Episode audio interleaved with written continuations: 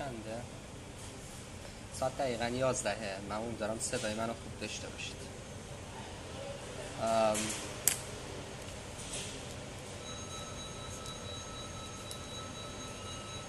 سلام به همگی.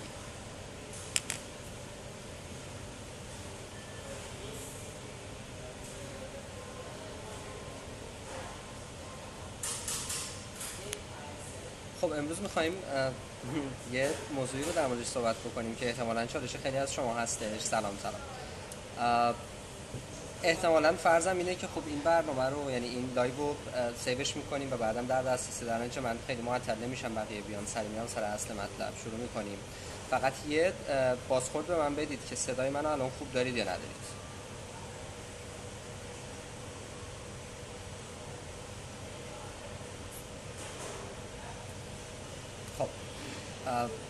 احتمالاً میتونم حدس بزنم صدا رو دارید دیگه، آره؟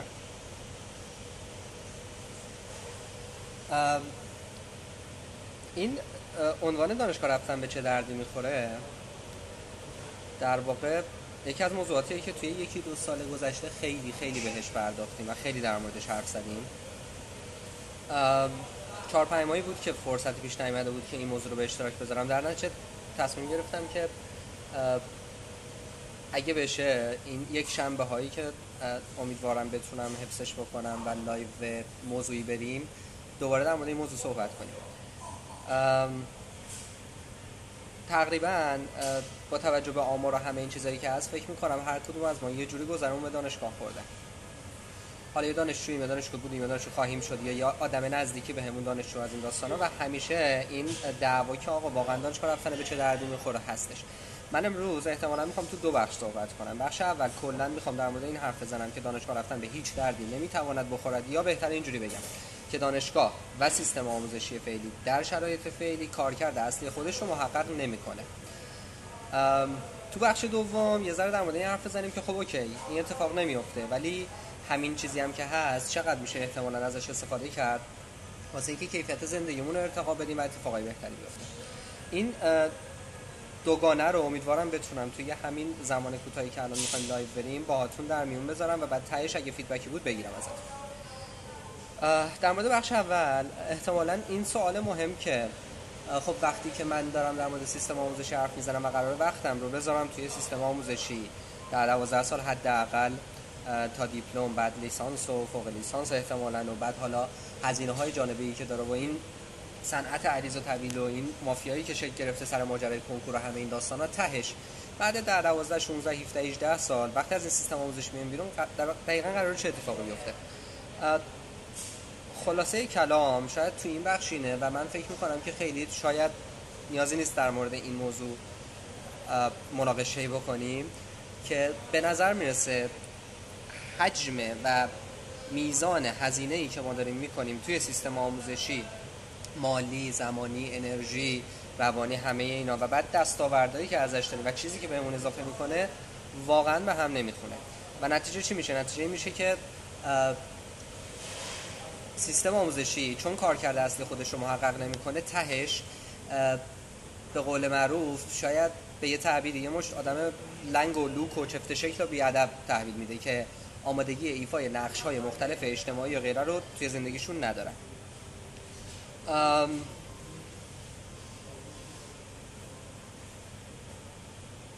مسئله به نظرم آموزش پرورش و سیستم آموزشی بخش زیادیش معطوف به آینده، یعنی به عبارت دیگه خیلی اوقات ما دچار یک خطای ذهنی میشیم، اونم اینه که خیلی خیلی تو دنیای الان داریم سر میکنیم. نتیجه اون آدمی که میره مدرسه، اون آدمی که میره دانشگاه قراره ده سال، پانزده سال، پنج سال، سه سال دیگه آماده باشه واسه مواجهه با دنیایی که سه سال، پنج سال، ده سال دیگه وجود داره. مثال خیلی زیاده، خیلی نمیخوام وارد مثالا بشم جز یه مورد خیلی کوچیک که شاید مثلا فرض کنید سال هشتاد، هشتاد و یک، هشتاد و دو که هشتاد و یک که من رفتم دانشگاه اصلا چیزی کانسپتی به اسم موبایل، اسمارت فون، منظورم موبایل هوشمند، تلفن هوشمند وجود نداشت. و واقعیت اینه که از اون موقع تا الان حداقل این تجربه زیسته من نشون داد بهم که خیلی از چیزایی که اون موقع بهش فکر می‌کردیم، آدما در موردش حرف می‌زدن، خیلی از اون مهارتایی که قرار بود که دانشگاه و مدرسه و همه اون سیستم ارزی تبدیل بهم بده، واقعیتش اینه که پشیزی شاید نمیارزید. و تهش اتفاقی که میافتاد، من آماده مواجهه با مسائل الان من نوعی نبودم. این اتفاقیه که تو سیستم آموزشی میفته. یعنی ما چی کار میتونیم بکنیم که آدم آماده مواجهه با مسائل پیش بینی ناپذیر آینده بشن؟ و متاسفانه خیلی زیاد سیستم آموزشی و خیلی اوقات خیلی از آدمایی که تو این سیستمن، به خصوص سیستم رسمی، خیلی غرق شدن، افتادن وسط الان و متاسفانه گذشته. پس اگه کارکرد سیستم آموزشی این باشه که آدم‌ها رو قرار آماده کنه برای مواجهه با آینده هنوز نامعلوم و مسائل پیش بینی ناپذیر آینده، اون نکته مهمی که وجود داره اینه که قرار نیست یه چیزایی مثل مدرک، مثل نمره، مثل خیلی از این چیزایی که حالا به عنوان ملاک‌های ارزیابی داره استفاده میشه به من کمک کنه که من تبدیل به یک آدمی بشم که بتونم نقش‌های اجتماعی خودم رو در آینده ایفا بکنم، مهارت بهم بده. به عبارت دیگه، شاید سیستم آموزشی به جای اینکه فوکوسش رو بذاره مدرسه و دانشگاه ما روی توانمندسازی آدما، عملاً یک سیستم عریض و طویلیه که داره ناتوان پروری میکنه و کارخونه تولید مدرکه. یعنی ما الان بیشتر از این که توی سیستم آموزشی رسمیمون توی ایران، حالا من فعلا در مورد فضای ایران دارم صحبت میکنم، چالش اصلیمون این باشه که آدمی که داره از سیستم آموزشی میاد بیرون بعد از شانزده سال، این آدم خب حالا چه توانمندیایی داره، میتونه گلیم خودش از آب بکشه بیرون یا نه؟ عملا یه سری مدرک داریم چاپ میکنیم، حالا فارغ از همه اون حواشی که هستش، و عملا با یه پدیده‌ای مواجهیم که بیشتر اسمش میشه گفت تورم مدرک، تا اینکه واقعا خیلی از اون مدارک و اینا نشونه‌ای باشه برای اینکه من من نوعی صلاحیت ایفای اون نقشه رو دارم. این تیکه اول. فقط برای اینکه یه ذره قضیه رو جمعش بکنم، چهار تا فکر میکنم اگه اشتباه نکنم و درست خاطرم باشه، چهار تا ویدئو و چهار تا در واقع یک ویدئوی کوتاه پنج دقیقه‌ای و سه تا سخنرانی تد رو میخوام توصیه کنم، حتما یه سری بهش بزنید. طبیعتا ممکنه یه سری نقدایی به اون محتوا باشه، ولی فکر میکنم خیلی خوب میتونه این چارچوبی که در مورد ناکارآمدی سیستم آموزشی و اینکه خلاصه فقط داره منابع ما رو هدر میده بخوام در موردش حرف بزنم، توی اونا هستش. یکیش همون ویدئوی پنج دقیقه‌ایه که آخرین پست کانال تلگرام بیست و سه میتونید برید ببینیدش. سه تای دیگه، سه تا سخنرانی از یاد همین اسم کن رابینسون توی تد، توی کانال آپارات بیست و سه گذاشتیمش قبلا، گوگلش هم بکنید خیلی راحت پیدا میکنید. این سه تا سخنرانی رو هم ببینید، فکر میکنم خیلی کمک بکنه، واسه اینکه به اضافه اون ویدئوی کوتاه پنج دقیقه‌ای که چقدر ممکنه که سیستم آموزشی ما تو دیوار باشه. و واقعا با این دست فرمون، جز این که داره منابع انسانی ما رو تبدیل میکنه به منابع انسانی ناکارآمد و بهتر بگم سرمایه انسانی رو داره تبدیل میکنه به یه چیز در و داغون و تصادفی، خب عملا اتفاقی که داره میفته. این نکته اول. یه بخش اول خواستم بگم در مورد اینکه سیستم آموزشی واقعا تو دیواره و وقتمون رو طرفداری میکنه و همه این چیزا. حالا آخرش دوباره بهش برمیگردم. این بریک وسطش یه نکته‌ای رو میخوام بگم در مورد اینکه وقتی در مورد دانشگاه داریم حرف میزنیم، در مورد چی داریم حرف میزنیم، و بعد برم سراغ اینکه خب حالا با همین دانشگاه میشه چیکار کرد. به نظرم وقتی میگیم دانشگاه، باید اول تکلیفمون رو مشخص کنیم که کدوم دانشگاه. به عبارت دیگه، وقتی از دانشگاه حرف میزنیم، داریم از چی حرف میزنیم؟ سه تا تعبیر از یکی از دوستان خیلی قدیم، فکر کنم سال هشتاد و دو هشتاد و سه هشتاد و چهار من شنیدم، دوستانم دوباره اون رو تکرار کنم، خیلی هم تکرارش کردم، که وقتی ما داریم در مورد دانشگاه حرف میزنیم، در, در مورد دانشگاه به مسابقه قلعه داریم حرف میزنیم، در مورد دانشگاه به مسابقه کارخانه حرف میزنیم، یا در مورد دانشگاه به مسابقه شهر. دانشگاه به مسابقه قلعه در واقع اون جاییه که شما قراره برید و مرزهای دانش رو جابجا کنید. به عبارت دیگه، اون آدمی که میخواد وارد دانشگاه بشه به مسابقه قلعه، دقیقاً داره میره یه جایی که قراره، نمیگم جاهای دیگه نمیشه، که قراره توی اون محیط فضایی فراهم بشه که نوک پیکان دانش باشه. میخواد بشه مریم میرزاخانی مثلا، خب طبیعتاً این آدمه باید خیلی جدی بگیره، شاید بهترین دانشگاه رو باید انتخاب کنه، بهترین دانشگاه ایران، بهترین دانشگاه جهان، حتی ممکنه خیلی تجربه‌های دیگه‌ای که می‌تونه تو زندگیش داشته باشه، خیلی از حوزه‌های دیگه زندگی خودش رو تعطیل کنه واسه اینکه متمرکز باشه فقط و فقط روی همین حوزه، که شاید تهش مثلا یه اپسیلون بتونه اون مرز دانش رو یه, یه تکونی خلاصه بده. این یه تیکه ماجراست که ما آیا می‌خوایم بریم دانشگاه به مسابقه قلعه، وقتی در مورد دانشگاه حرف میزنیم داریم به مسابقه دانشگاه مسابقه قلعه حرف میزنیم، دانشگاه مسابقه کارخانه. دانشگاه مسابقه کارخانه تقریبا از اسمش میتونه پیدا باشه، آدما میرن توی دانشگاه، یه اینپوت داره، یه ورودی داره، یه خروجی داره، اون وسط هم یه اتفاقایی میفته. این آدمه از سیستم آموزشی که میاد بیرون، عملاً اتفاقی که میفته توانایی نشستن توی نقشو داره. مثلا فرض کنید دندون پزشکی میخونه و بعد از مثلا فارغ التحصیلی میتونه به عنوان یک دندون پزشک خوب مهارت لازم رو داشته باشه و توانمندی لازم رو داشته باشه. روانشناسی میخونه همینطور، نمیدونم مهندس مکانیک میشه همینطور، هر هر چیزی. یعنی عملا اتفاقی که میفته یه سری نقش وجود داره که این آدم از سیستم آموزشی که میاد بیرون به خاطر اون اتفاقایی که توی اون چهار پنج سال، شش سال، ده سال افتاده، عملا میتونه بره تو اون پوزیشنه بشینه و نقشش رو ایفا بکنه. توی دانشگاه مسابقه کارخانه اتفاقی که میفته اینه که نسبت عرضه و تقاضا مهمه، نیاز جامعه مهمه، همه این چیزا. به نظر میرسه متاسفانه یه بخش زیادی از دانشگاه مسابقه قلعه کیفیت لازم رو نداره که ما بتونیم روش خیلی حساب بکنیم. یه جاهایی وجود داره. دانشگاه مسابقه کارخانه که کلا تعطیله. از چه نظر تعطیله؟ اینکه کلا مسئله این نیست که مثلا فرض کنید من پنج سال آینده نیاز به چند تا پزشک دارم، خب حالا برم چه جوری سیستمو برنامه‌ریزی کنم واسه اینکه احتمالاً بتونم مثلا پنج سال دیگه این تعداد آدم متخصص داشته باشم. کلا تبدیل شده به یک صنعت خیلی جذاب که کنکور و مؤسسه آموزشی کمک درسی رو نمیدونم، خود سیستم آموزشی عریض و طویلی که حالا دولتی فقط نیست، شبانه و روزانه، پیام نور، غیر انتفاعی، آزاد، نمیدونم مجازی، مکاتبه و کلا یه بخش زیادش خیلی ساده بگم کلک پول شده. کلک پول یعنی چی؟ یعنی اینکه یه پرستیژ مدرک وجود داره، پدر و مادرام که حال میکنن، بچه‌م مثلا فوق لیسانس فلان داره، تهش این میشه دیگه، تهش این میشه که فرش زیر پامو میفروشم، پسرم دخترم تو نمیخواد کار بکنی، قربون دست، فقط درستو بخون. بعدن یه اتفاقی باحال میفته، به طرف میگن چی کاره ای؟ میگه دانشجوام. شغل دو نقطه دانشجو، یعنی دانشجو بودن یه شغل محسوب میشه. ولی اتفاقی که عملا در دنیای واقعی میفته اینه که ما داریم یه سیستمی رو طراحی میکنیم که ناکارآمده، آدمایی به درد بخوری هم توش تربیت نمیشن که بیان بیرون، فقط داره انتظارات، توقعات میره بالا، مدرک تولید میشه و عملا اتفاقی که میفته بعد از یه مدتی شما دو تا راه داری اگه درست یادم باشه که یه چیزی رو بی اعتبار کنید. یکیش اینه که کلا کیفیت رو داغون کنید، یعنی اون اون مدرکه ملاک این نباشه که طرف صلاحیت و شایستگی لازم رو داره. یکم اینه که چیزی رو خیلی زیادش کنید و هر دو تا اتفاق داره میفته عملاً توی ایران. یعنی ما یه حجم زیادی آدم داریم که این آدما توی سیستم آموزشی ناکارآمد عمومشون فقط یه مدرک گرفتن و اینقدر تعداد مدرک‌ها زیاد شده که شما وسط میدون انقلاب بغل دست اون آدمایی که وای میسن میگن که مقاله‌های سای دکترا فلان فلان پولی از این داستانا و مینویسن و مقاله چاپ شده دستتون میدن به اسم خودتون، از این داستانا وایسید بگید آقای دکتر، از ده نفر حداقل نه نفر سرشون رو برمیگردونن. خانم دکتر همینطور. خلاصه ماجرا این که یه تیکه ماجرا برمیگرده به این که من در مورد کارخانه‌ام که حرف میزنم، یعنی قراره یه ورودی داشته باشم، یه خروجی، سیستم آموزشی فعلی نقش خودش رو به درستی ایفا نمی‌کنه. پس دانشگاه به مسابقه قلعه، دانشگاه به مسابقه کارخانه و دانشگاه به مسابقه شهر که سومین مفهومیه که می‌خواستم در موردش صحبت کنم.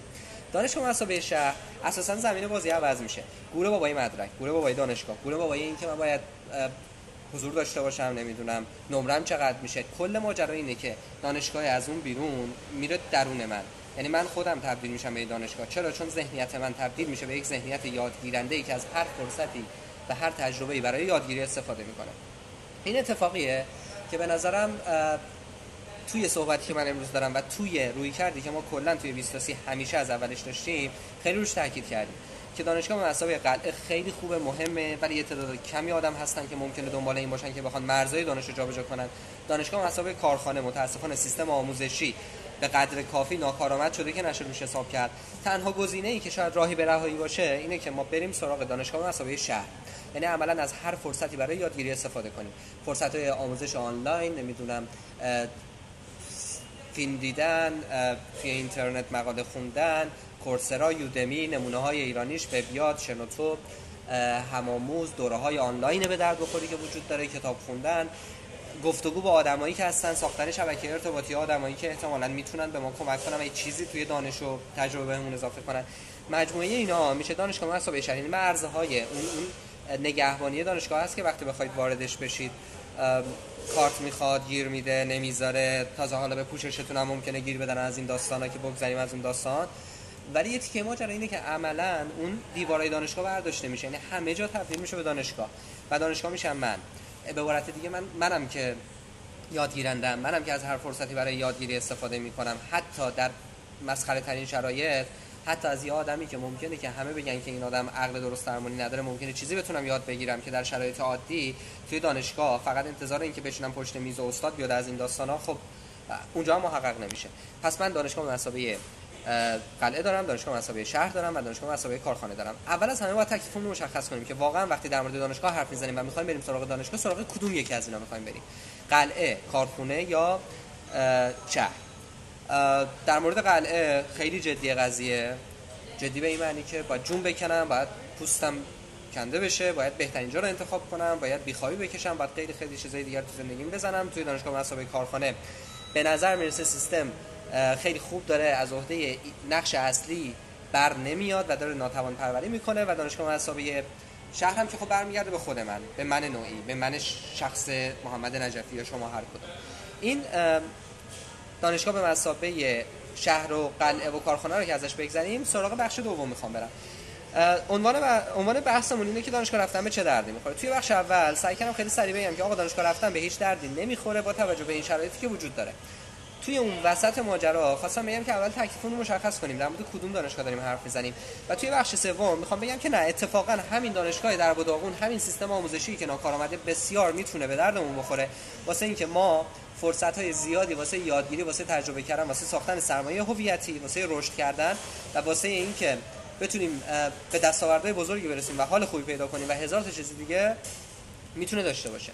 حالا خلاصه ماجرا چیه تو این بخش؟ تو این بخش میخوام یه سری نکته رو بگم که به نظرم علیرغم همه اون داستان ناکارآمدی اتفاقا میشه استفاده کرد و بگم که نه، اتفاقا اگه کسی میخواد بره دانشگاه به این تیکه ماجرا هم دقت بکنه.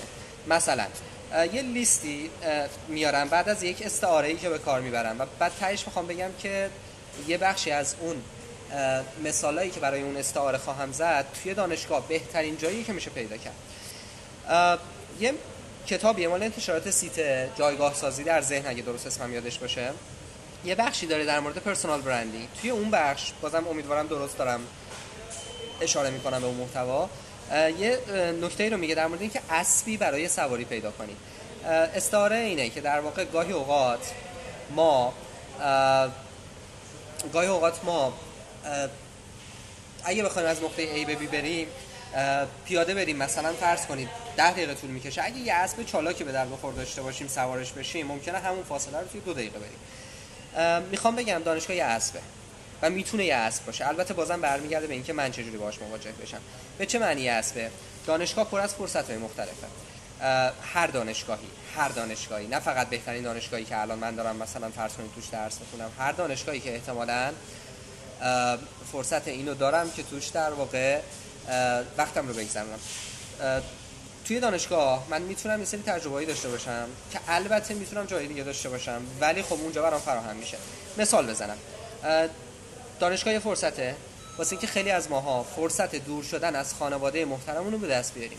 یعنی خیلی اوقات نزدیک خانواده بودن متاسفانه اتفاقی که میفته باعث میشه که فرصت تجربه کردن واسه ما خیلی فراهم نشود.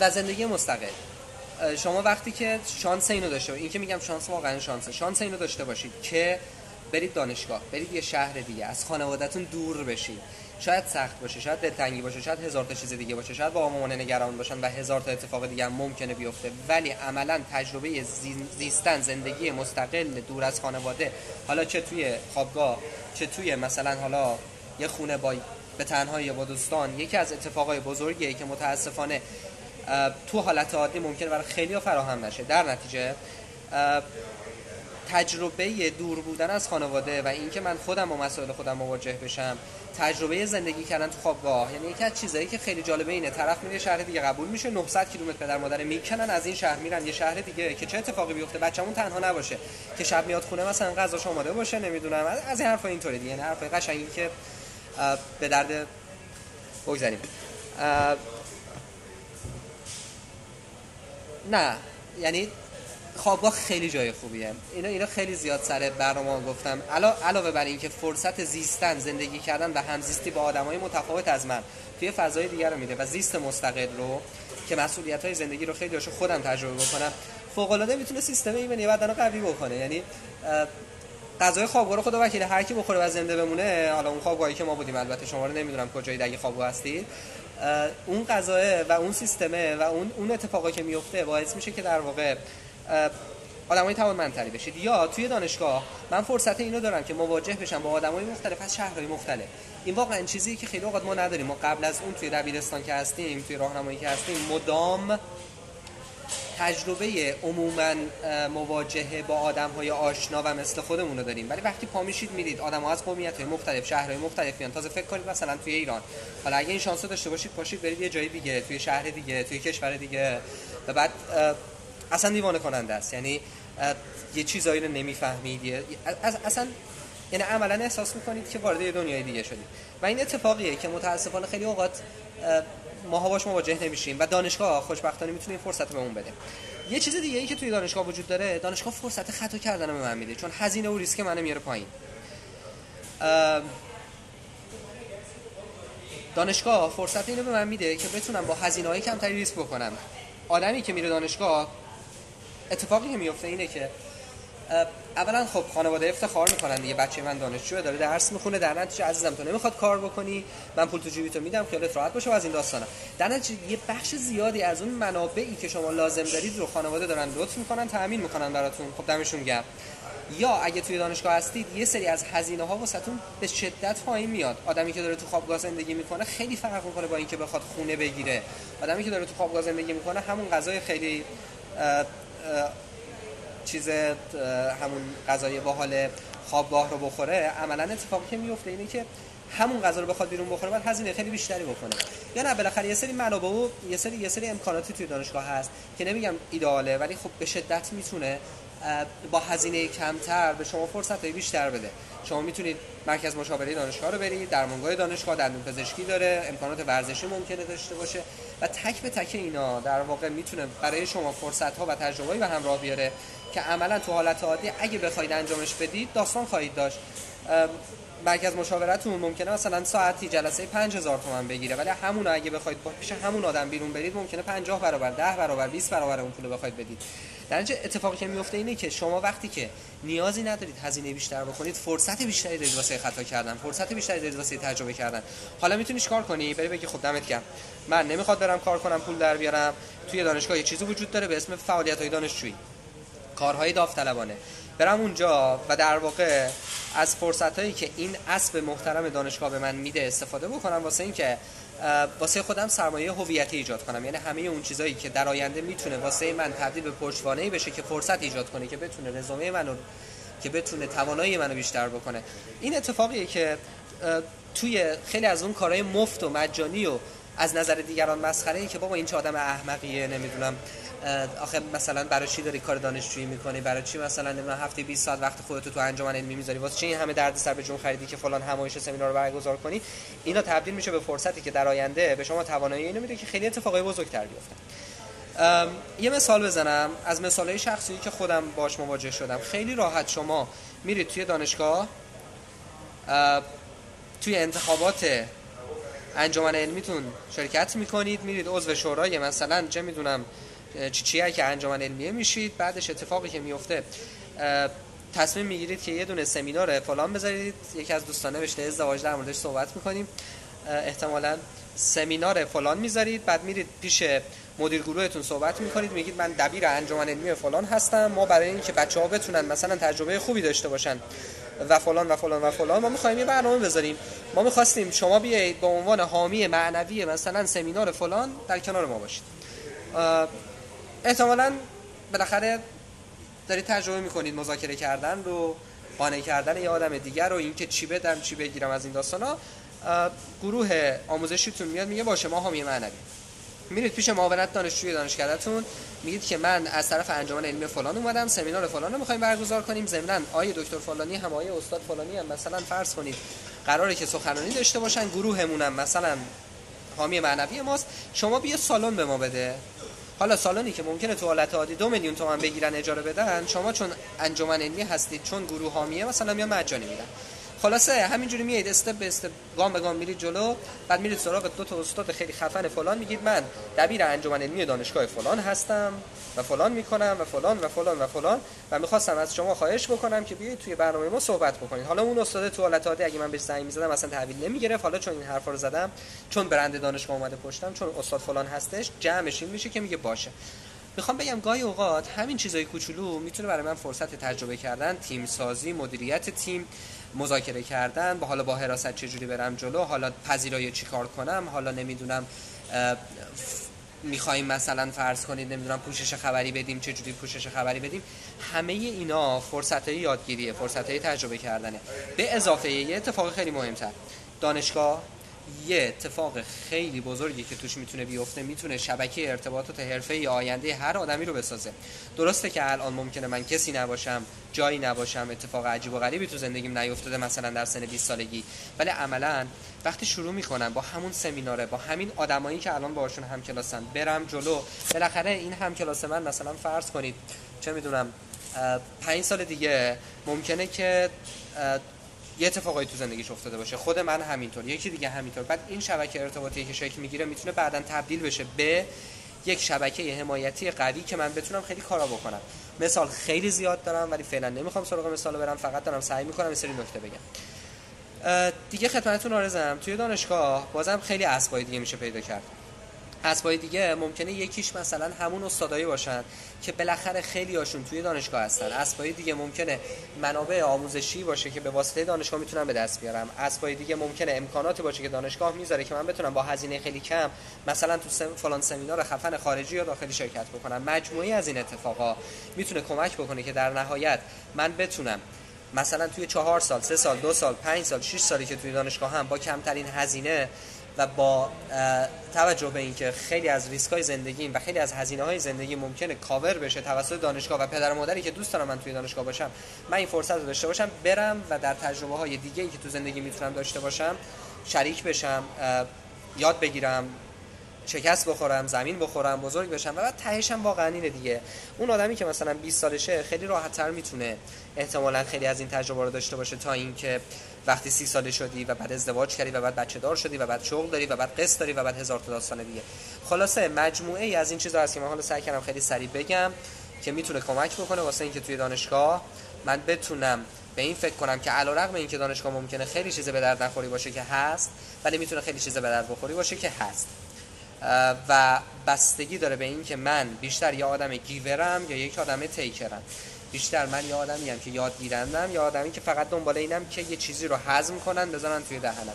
و در نتیجه اگه من آدمی باشم که خودم یادگیرنده باشم، اگه آدمی باشم که دنبال این باشم که یه چیزی بخوام اضافه کنم به دنیا، به محیط، به اطراف، به آدما، اتفاقا دانشگاهی که جای خیلی خوبیه که میتونم برم.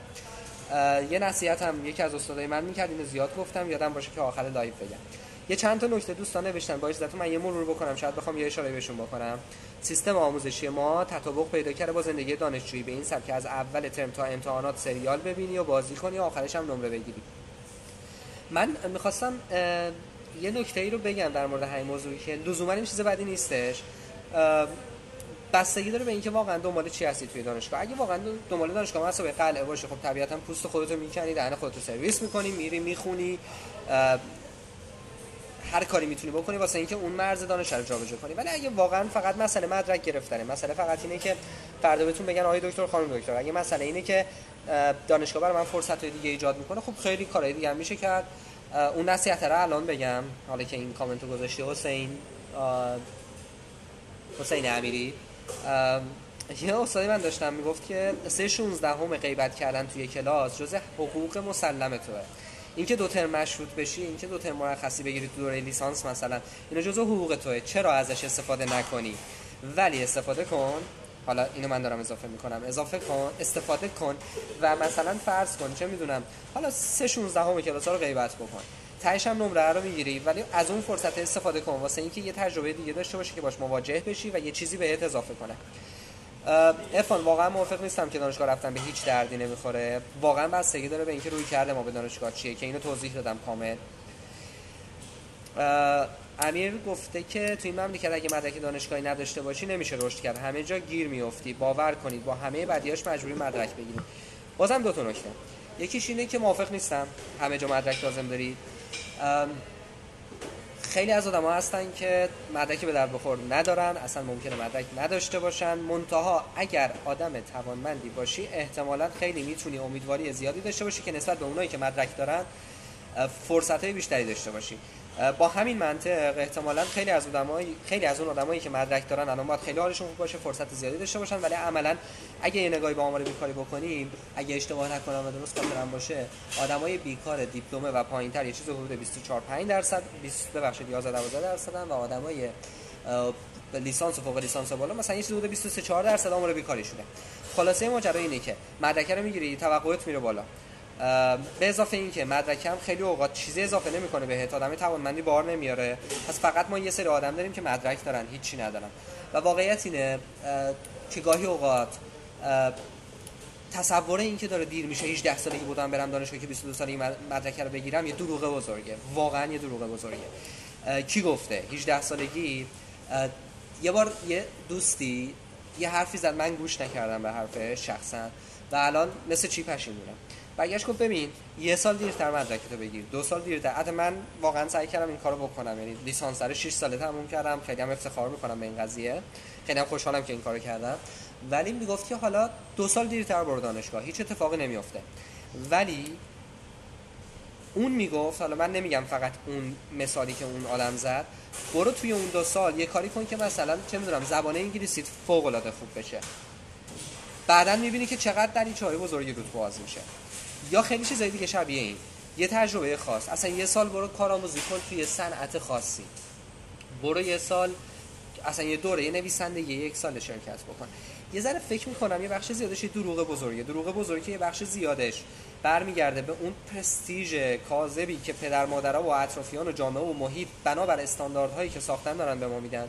یه بخش دیگه‌ش هم برمیگرده در واقع به این که بالاخره یه صنعت خیلی جذابی شکل گرفته، عریض و طویل، کنکور، آزمون‌های فلان، کتاب‌های فلان که دیگه من در موردش صحبت نکنم، دوستان دیگه خیلی خوب دارن به این موضوع اشاره می‌کنن و روش کار می‌کنن، من میسپرم به اونا دیگه.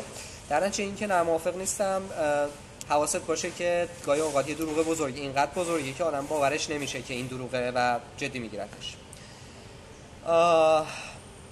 یکی از دوستان نوشته معده مثل سنگ میشه، فکر کنم در مورد غذای خوابگاه داشتم مثال می‌زدم، این نکته رو گفته اسماعیل.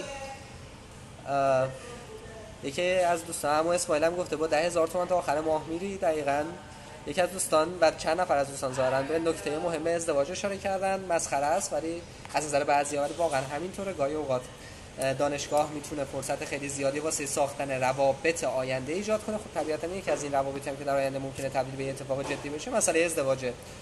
خلاصه که خوش بگذره بهتون. دیگه چی؟ کیس مناسبه واسه ازدواجه که دیگه گفتم، آره اونجا هم میتونید پیدا کنید احتمالاً. دیگه گفتن که سروش گفته که با موضوع قبلی لایو گذاشید منتشرش نکردید، فکر کنم اگه منظور شغل باشه باشه دوباره یه دونه بحث دیگه در مورد شغل میریم. خدای من ارشد رو انصراف دادم ولی خیلی راضیم، منم انصراف دادم مثل تو یه زمانی و خیلی راضیم. نصیحت اون استادم هم که بهتون گفتم، من تقریبا فکر می‌کنم بحث رو تموم کردم، فقط یه جمع بندی بکنم واسه اینکه دیگه اگر سوالی ندارید شما دیگه متوقفش کنید. دانشگاه به درد نمیخوره به معنی خاص کلمه، چون کار کرده اصلی خودش رو محقق نمی‌کنه. از نظر من دانشگاه و مسئله آموزش یک امر معطوف به آینده است، یعنی قراره آدم‌ها رو بچه ها رو ما رو آماده کنه واسه آینده‌ای که پیش بینی ناپذیره و منو قراره آماده کنه و توانمند کنه و مهارت بده واسه اینکه بتونم مواجه بشم با آینده هنوز نامعلوم و مسائل پیش بینی نشده‌ای که در آینده ممکنه باهاش مواجه بشم. این تیکه اول صحبتم بود. تیکه وسطش این بود که تکلیفمون رو مشخص کنیم. دانشگاه به مثابه قلعه، دانشگاه به مثابه کارخانه یا دانشگاه به مثابه شهر، کدومش؟ واقعا انتخاب این که من سراغ کدوم یکی از اونا میخوام برم میتونه تبدیل کنه منو به آدمی که بتونم تصمیماتی بگیرم که خیلی هاش از نظر خیلی ها جسورانه است ولی از نظر خودم خیلی عادیه. منم مثل اسماعیل ارشدمو ول کردم، خیلی هم راضیم. یا اصلا تمام زندگی تو بذاری، خیلی کارا رو دیگه نکنی واسه اینکه فقط درس بخونی، فقط اینکه دنبال دانش باشی، یا حالا خلاصه مثالای دیگه. بخش آخر این بود که دانشگاه خیلی جایی به درد نخوری شاید به نظر برسه، ولی هر دانشگاهی میتونه تبدیل به اسبی بشه که واسه ما فرصت‌های زیادی رو فراهم بکنه که بتونیم به واسطه اون فرصت بیشتری واسه تجربه کردن، اشتباه کردن، ریسک بیشتر برداشتن، یاد گرفتن، مواجه شدن با چیزایی که خارج از دایره امنمونه داشته باشیم. و این فرصت یه چیزیه که وقتی میفهمید که چقدر ارزشمند بوده که ده سال پونزده سال گذشته باشه و الان به گذشته که نگاه کنید ببینید که ای وای میتونستم و نکردم. این بخش سوم بود. حالا میتونه فعالیت دانشجویی باشه، میتونه شبکه ارتباطی باشه که ساخته میشه اونجا توی دانشگاه، میتونه امکاناتی باشه که دانشگاه در اختیار من میذاره، میتونه برند دانشگاه باشه، میتونه هر چیز دیگه‌ای مثل کیس ازدواج که دوستان گفتن، مثل منابعی که اونجا در اختیارم میتونه باشه باشه و نهایتاً این که من هنر اینو داشته باشم که منابعی که اونجا دارم رو تبدیل کنم به سرمایه هویتی واسه خودم. این یه جنبندی بود از بحث امروزمون و امشبمون که سعی کردم خدمتتون بگم. میشه به دانشگاه هم به مسابقه قلعه نگاه کرد، هم شهر هم کارخونه. آره به نظرم میشه، ولی تا یه جایی میشه. از یه جایی به بعد دیگه باید تکلیف خودتون رو مشخص کنید. خلاصه نمیشه شطور سواری دلو دلو تا آخرش. نمیشه من بخوام تا آخرش مثلا هم یعنی ببینید اینجوری بگم، من نمیتونم یه چیزایی به دست بیارم بدون که یه چیزایی از دست ندم. من اگه میخوام مثلا فرض کنید تبدیل بشم به یه آدمی که داره مرزهای دانش رو جابجا میکنه، ممکنه دیگه خیلی کارهای دیگر رو نتونم انجام بدم، قید مثلا با دوستان بیرون رفتن آخر هفته رو هر هفته بزنم. در نتیجه این که یا چه میدونم مثال شاید مثلا دیگه خیلی اینجوری نباشم که برم تجربه های مختلف داشته باشم. نمیگم نمیشه، خیلی کار سختیه، ولی حداقلش یه جایی باید یکی از اینا وزنش یه ذره بیشتر باشه، یه ذره بیشتر باشه. ولی به نظرم نمیشه گفت نشدنیه.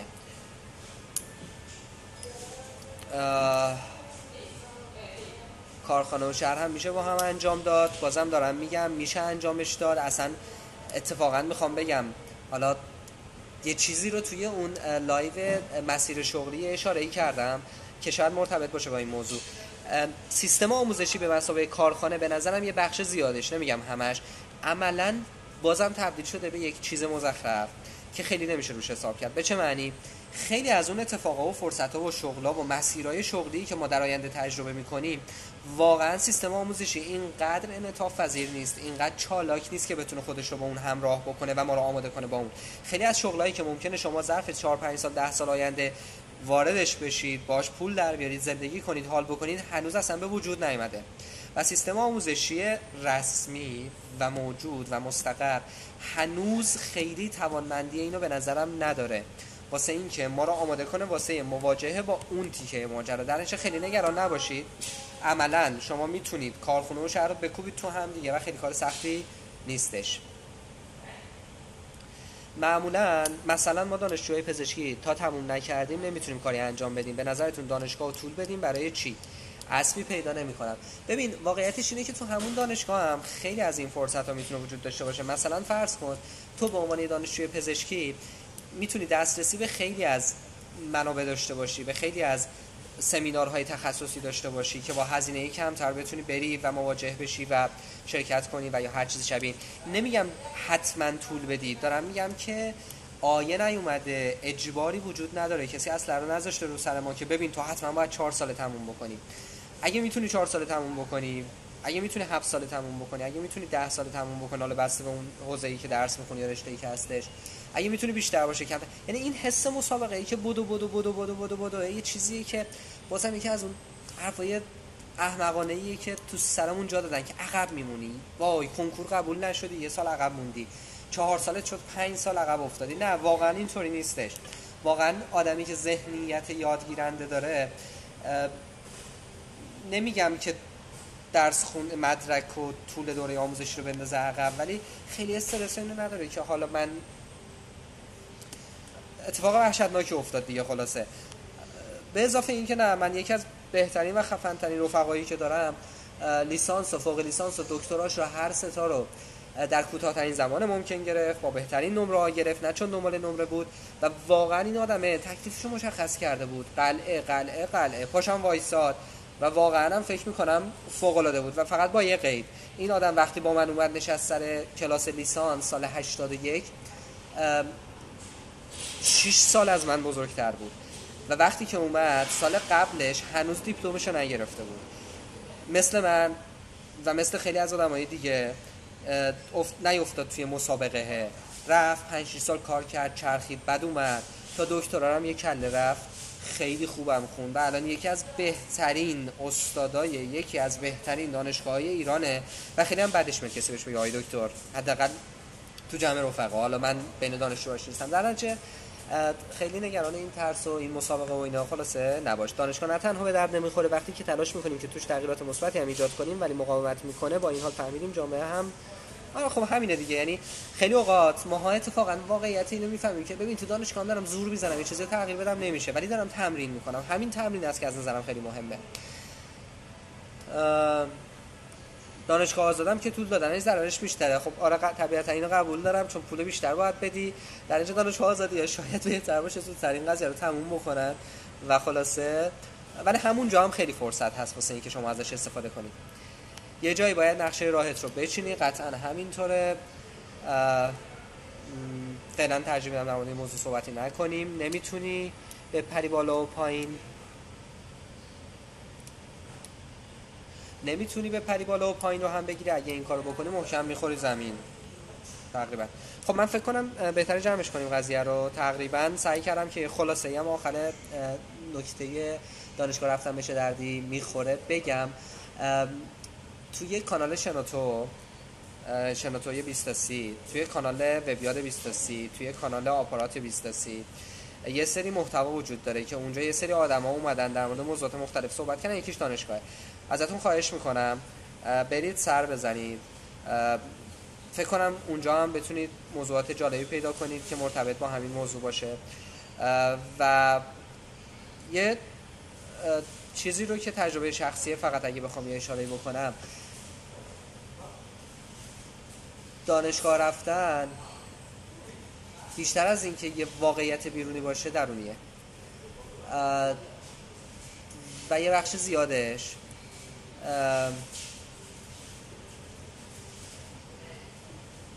فشاریه که داره روی استانداردهای بیرونی، استانداردهایی که دیگران واسه ما خواستن بسازن و گاهی اوقات حتی زندگی نزیسته ی آدمای دور و برمون شکل میگیره و داره در واقع تحمیل میشه به ما. من نمیگم دانشگاه رفتن خوبه، نمیگم دانشگاه نرفتن خوبه، تمام حرفی که دارم میزنم اینه که زندگی کردن خیلی مهمتر از اینه که من مدرک رو بگیرم و متاسفانه این چیزیه که خیلی کم به ما گفتن که ما دانشگاه داریم و درست هم هست و اون دانشگاه اسمش دانشگاه زندگیه و ما باید سعی کنیم از هر فرصتی استفاده کنیم واسه اینکه تو این زندگی یاد بگیریم. خوب باشید، خوش باشید. فکر کنم لایو رو سیوش کنیم و بعد بذارم دوستانی که نبودن بتونن ببینن. دمتون گرم، خداحافظتون.